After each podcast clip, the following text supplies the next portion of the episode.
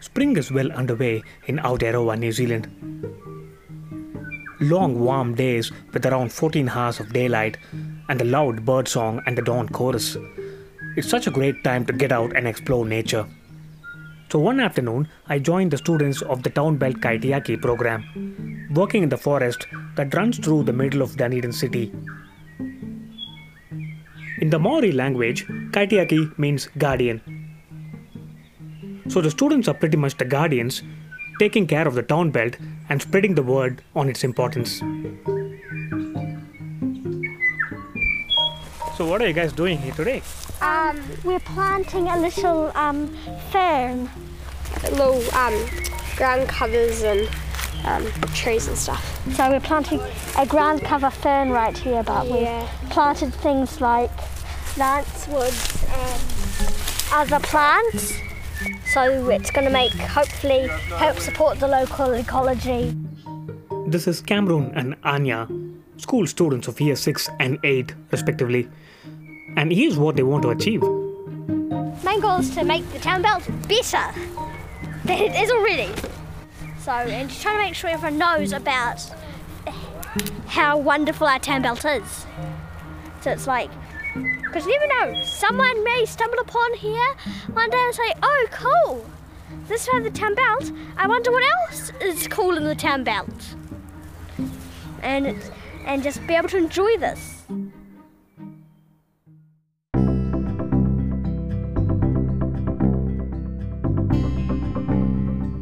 You're listening to Tune into Nature with me, Karthik. As a wildlife filmmaker, I've been fascinated by the sounds of nature and wildlife and the stories they tell us. In this series, we will explore and connect with nature through stories and sounds from wild places. And I hope these stories will inspire you to go out and enjoy nature in your own way.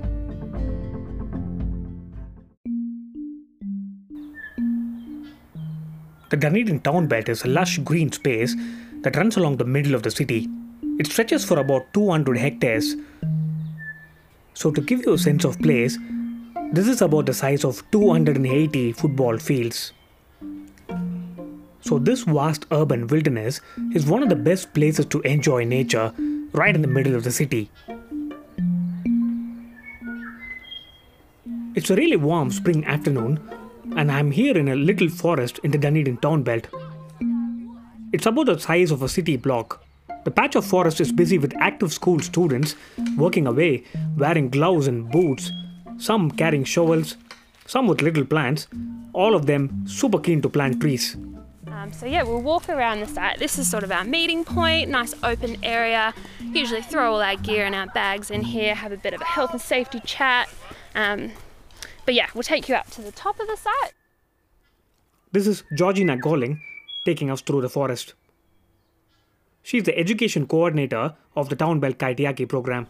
I think the town belt is beautiful. I'm probably a little bit biased. I live very, very close, so I spend quite a bit of time here. It is probably underutilized though, and maybe perhaps underappreciated. Um, you know, weeds and rubbish are a big issue um, all through the town belt, and that's, you know, public impact, human impact. That's a real shame to see. So, this is a student led education program that we run here in Dunedin for early childhood centres and primary, secondary, and intermediate schools. Uh, so, yeah, I'm here today with our student leadership team, which is made up of representatives from um, our participating schools. They're aged year six right through to year 13, so we've got a great dynamic bunch of kids here. Uh, we're Right now, we're at our role model site. So, this is a space that the student leadership team have adopted to do some restoration work. Uh, they do a lot of weeding, we've done predator control, so monitoring and trapping of possums and rats. Um, so, we're just hoping that through activities like this um, and sort of sharing our story with the community, that perhaps more people will be inspired uh, to, to do something like this themselves, whether it's with us or in their own project or on, as an individual.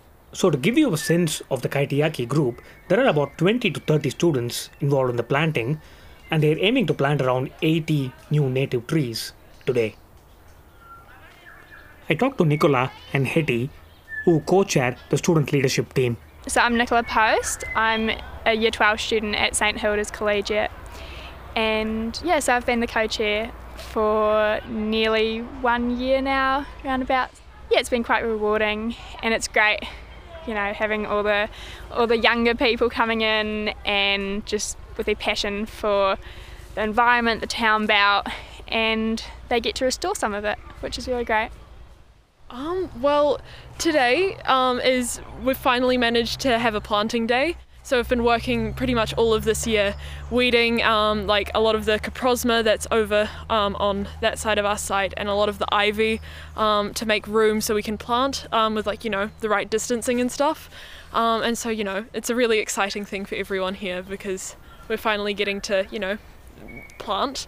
um, I think think it's something that everyone's really been looking forward to for the past little while, and I'm really impressed with how well everyone's like you know making sure that they've got all the like you know they've got the fertilizer pellets, they've got the weed mats, um, and they're planting really really well, which I think is really cool. The students are divided into three groups for the planting session and are spread out around the forest.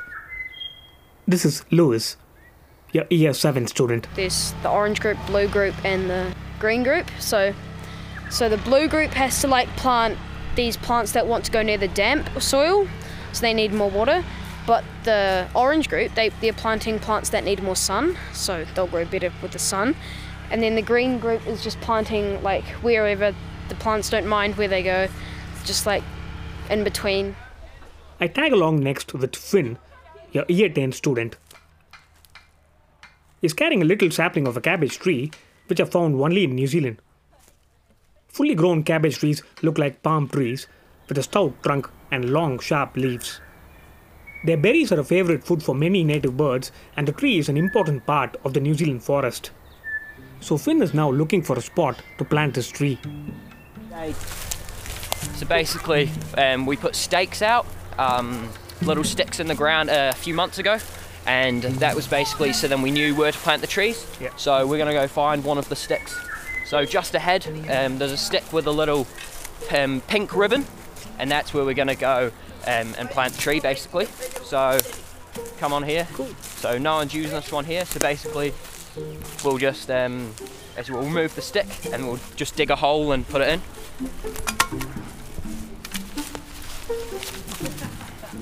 So these are only small plants at the moment, so probably only about maybe 10 or 20 centimeters in a bit of a square or a circle. So once we got all the dirt out, we're gonna take the plastic off the plant.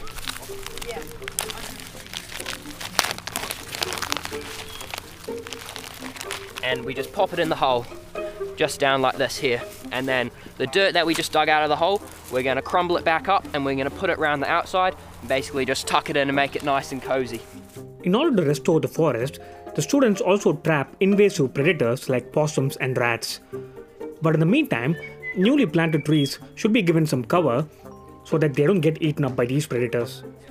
I've just gone and we have a um, cardboard thing that we basically come we put around the tree um, to protect it from any animals that want to eat them when they're still little. So basically, you just have to um, fold up, fold it up, and put it around the sides. So you put all the all the leaves together in the middle, so then they don't get trapped, and you fold it up. And basically, we use these um, wooden stakes, and we put them through the holes, and that basically that makes it um, that allows it to stay in the ground and it won't get blown over.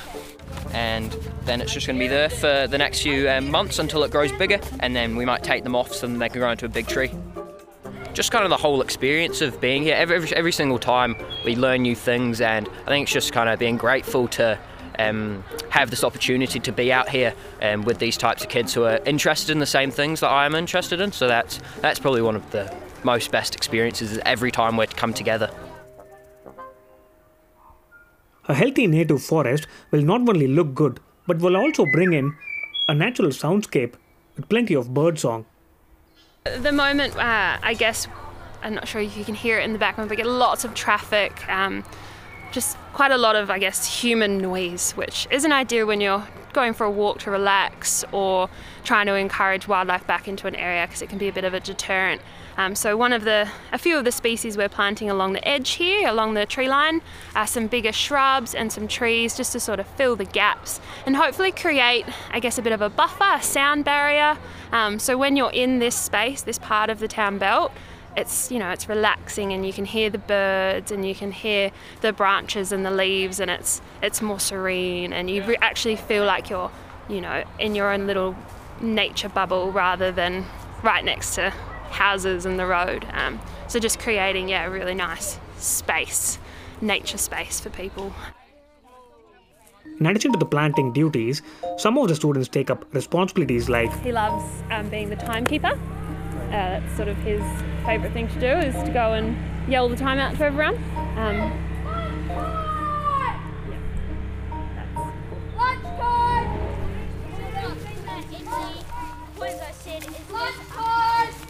This is Lewis, who we heard from before. It's lunchtime and it's also time for me to wrap up the recording. But I wanted to know what's the coolest thing that the students would like to see in the town belt. I think it would be really cool to see a whole bunch of different groups, whether that's like, you know, community groups and school groups, kind of working on spaces like this to kind of transform this town belt into a much more like prominent part um, of, of Dunedin. So I think just um, more native trees and maybe like access, so like um, more paths and maintained paths through it. I think that'd be really good, just so then people can see nature and be amongst it. Well, I'd definitely love to see more native plants in the town belt and less predators, obviously. Just to see more people using it, maybe, and like mm, more people like caring about it. Probably seeing um, more native plants because there's not much in here and we want to be able to attract native birds and yeah, and attract local people to do fun stuff like this. So birds and just like trees and just especially the birds because there's some really really cool native birds that unfortunately you don't really see around here and it'd be cool if we if we do. That's that's what I think. Recently in the town belt, I heard a very special bird sing.